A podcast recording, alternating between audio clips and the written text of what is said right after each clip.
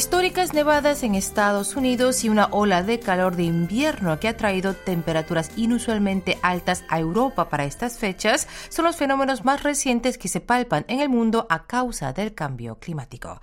La pregunta que nos hacemos es qué efectos tendrán en la península coreana.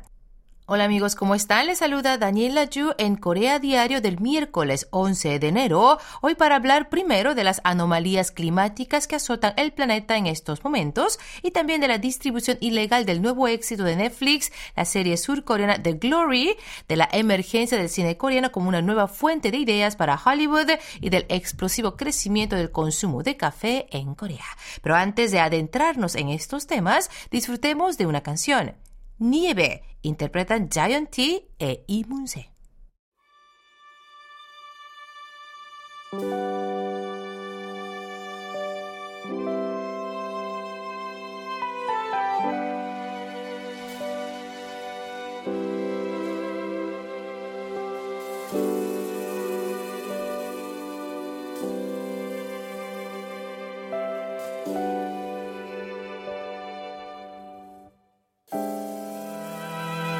아침 하얀 눈이 쌓여 있었음 해요. 그럼 따뜻한 차를 한 잔 내려드릴게요.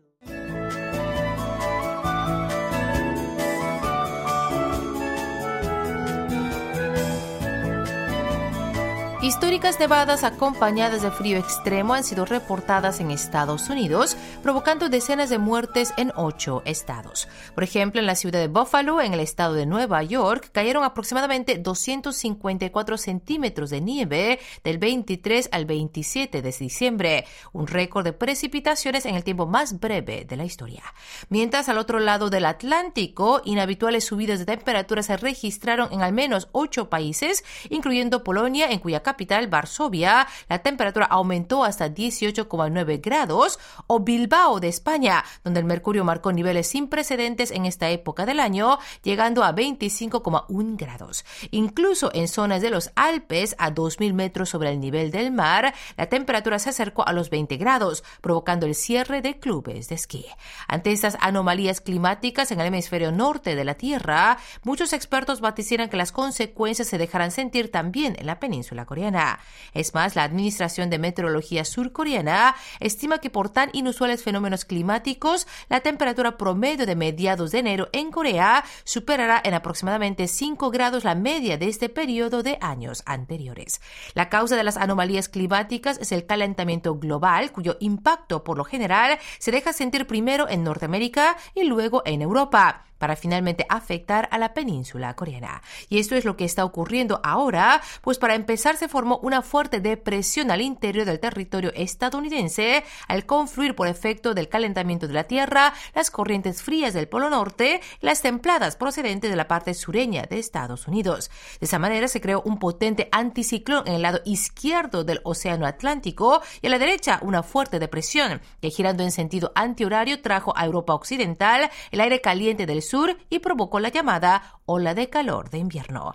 En este contexto se prevé que a consecuencia de tales anomalías climáticas, la temperatura de enero en Corea del Sur supere entre 5 y 6 unidades al promedio de años previos, aunque se descartan fenómenos climáticos radicales como los observados en Estados Unidos gracias al ágil flujo de corrientes de este a oeste en el sistema atmosférico de la península coreana.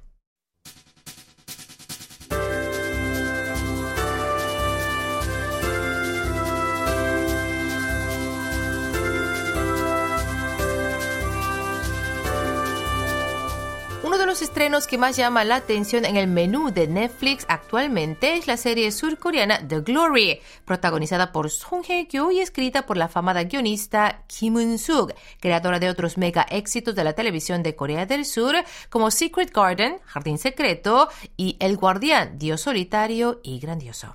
Sin embargo, paralelamente a la popularidad de dicha nueva serie, supone un problema su distribución ilegal en el mercado chino, donde Netflix no ha iniciado aún su servicio de streaming. Streaming. Es más, expertos en el sector afirman que en China la distribución ilegal de contenidos surcoreanos es algo habitual y The Glory no es la excepción.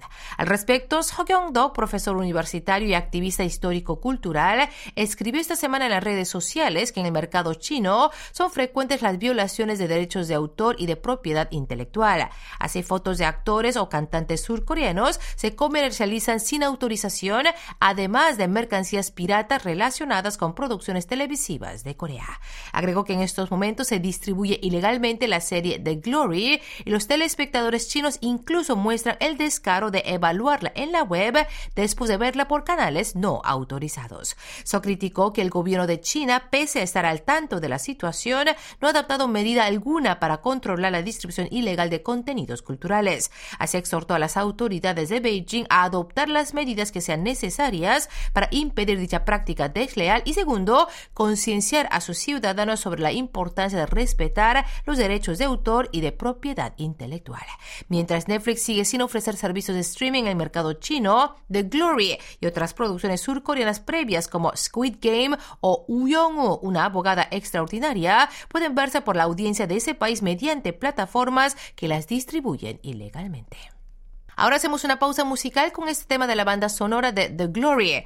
¿Recuerdas? Canta Paul Kim.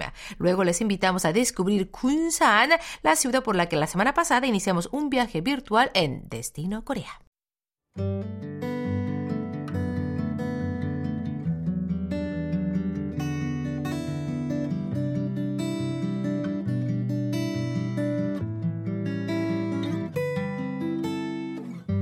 이젠 아무렇지 않은 아주 오랜 기억들.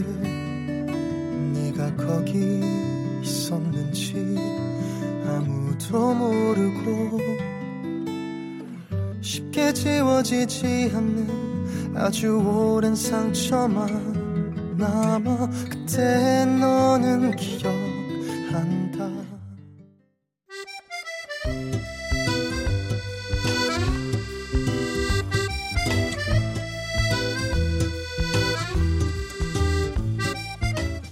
La semana pasada iniciamos un viaje virtual por Kunsan, ciudad poseedora de una triste historia de explotación colonial, pero que a la vez fue por su ubicación geográfica, vastos campos fértiles y actividades comerciales, un lugar donde confluyeron varias culturas. UNANAM les invita a conocer nuevos enclaves en este viaje semanal con Destino Corea.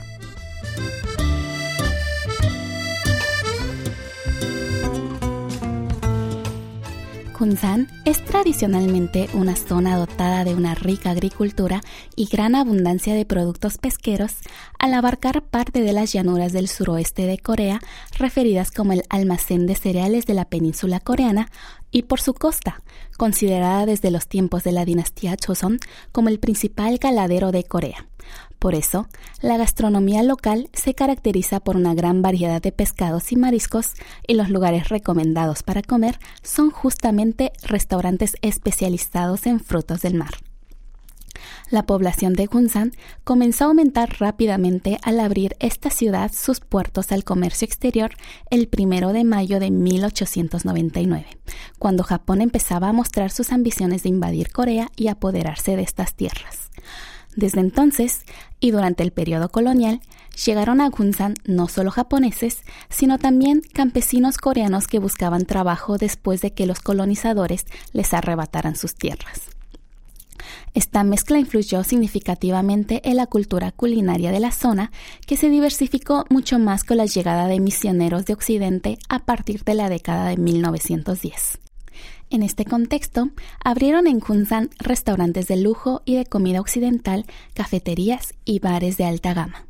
Fue en esa época cuando abrió Isongdang, la panadería más antigua de Corea, entonces como una tienda de galletas de arroz glutinoso, Senbei, bajo el cartel Arare. Posteriormente, una vez que el pueblo coreano se liberó del dominio colonial japonés, la guerra de Corea amplió la oferta gastronómica local, sobre todo con la llegada de los chinos, que para alejarse del frente de combate se desplazaron de Incheon, ciudad donde estaban radicados, hacia el sur y se quedaron en Kunsan. De allí la existencia de restaurantes de comida china con larga trayectoria en la zona, como Piewon, que abrió en 1951 y es actualmente el más antiguo de ellos. Aunque su comida genera opiniones encontradas, el edificio del restaurante es todo un emblema de Hunsan, pues fue designado como patrimonio cultural local y fue el lugar de rodaje de películas tan famosas como Tacha del director Che Dong-hun.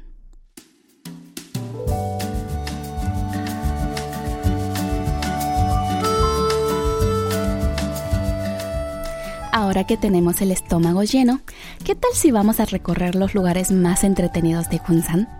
El primer sitio que les recomiendo es el Parque Marino Chimpo, que conmemora la victoria del almirante Chemuson contra los japoneses en la batalla de Chimpo en 1380.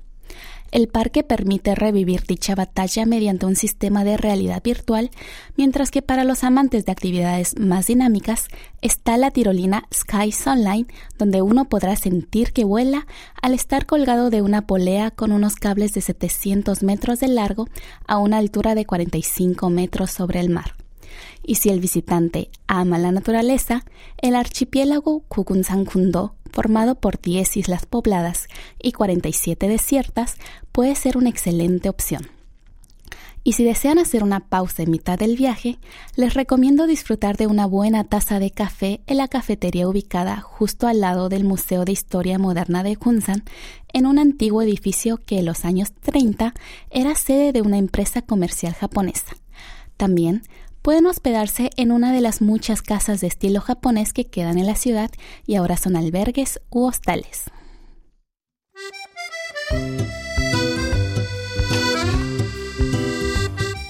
El viaje por Gunsan termina aquí, pero la próxima semana los invito a conocer otro interesante destino en Corea junto a su guía, Unanam.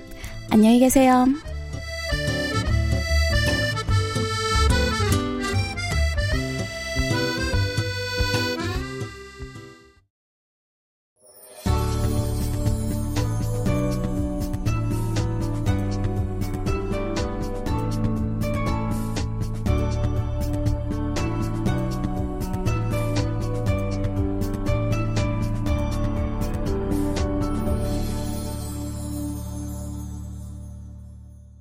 KBS World Radio. Sintoniza la programación en español de KBS World Radio. No cambien el dial que seguimos con más Corea Diario.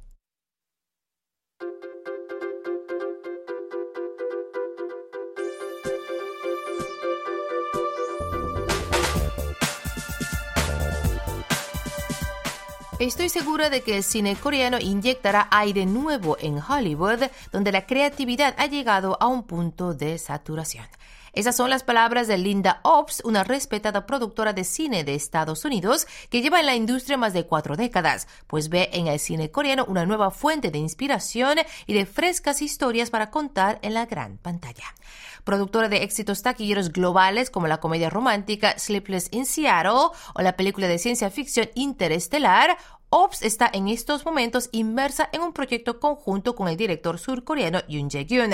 La producción y rodaje de la película sobre K-pop, titulada tentativamente como K-pop Lost in America.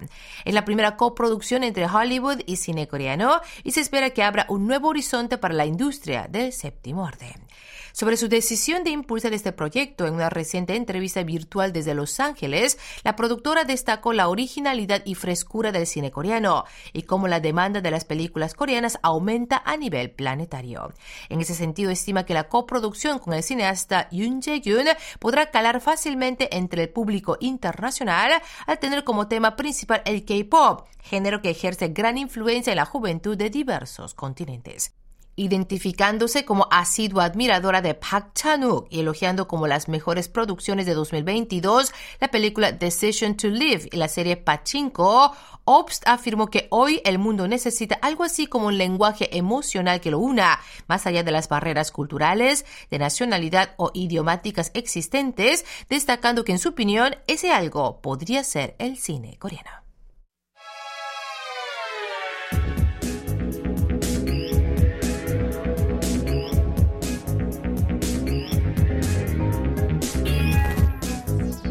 Corea del Sur cuenta en la actualidad con casi 100.000 cafeterías. Su volumen se ha duplicado en apenas cuatro años, superando el volumen nacional de tiendas de pollo frito, uno de los platos más demandados en el sector de servicios de comida y bebidas de este país, mientras que las importaciones de café superaron por primera vez el total anual de mil millones de dólares.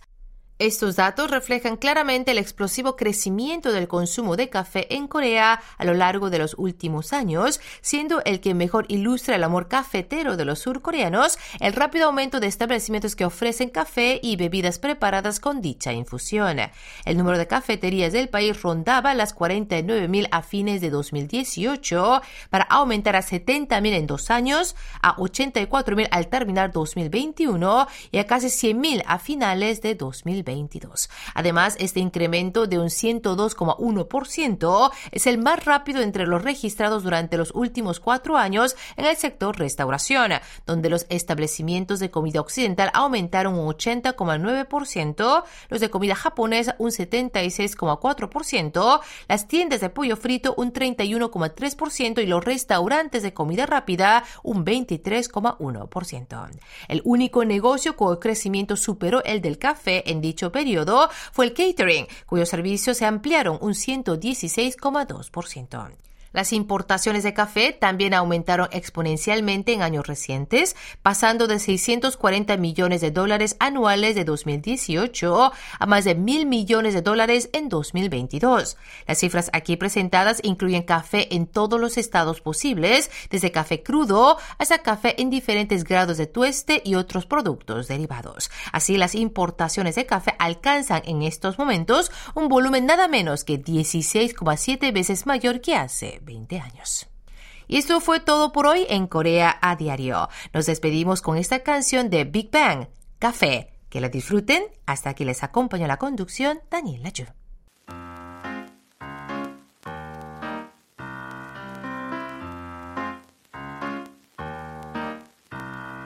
I remember when you walked through that door, sit down in that chair, the times of shit.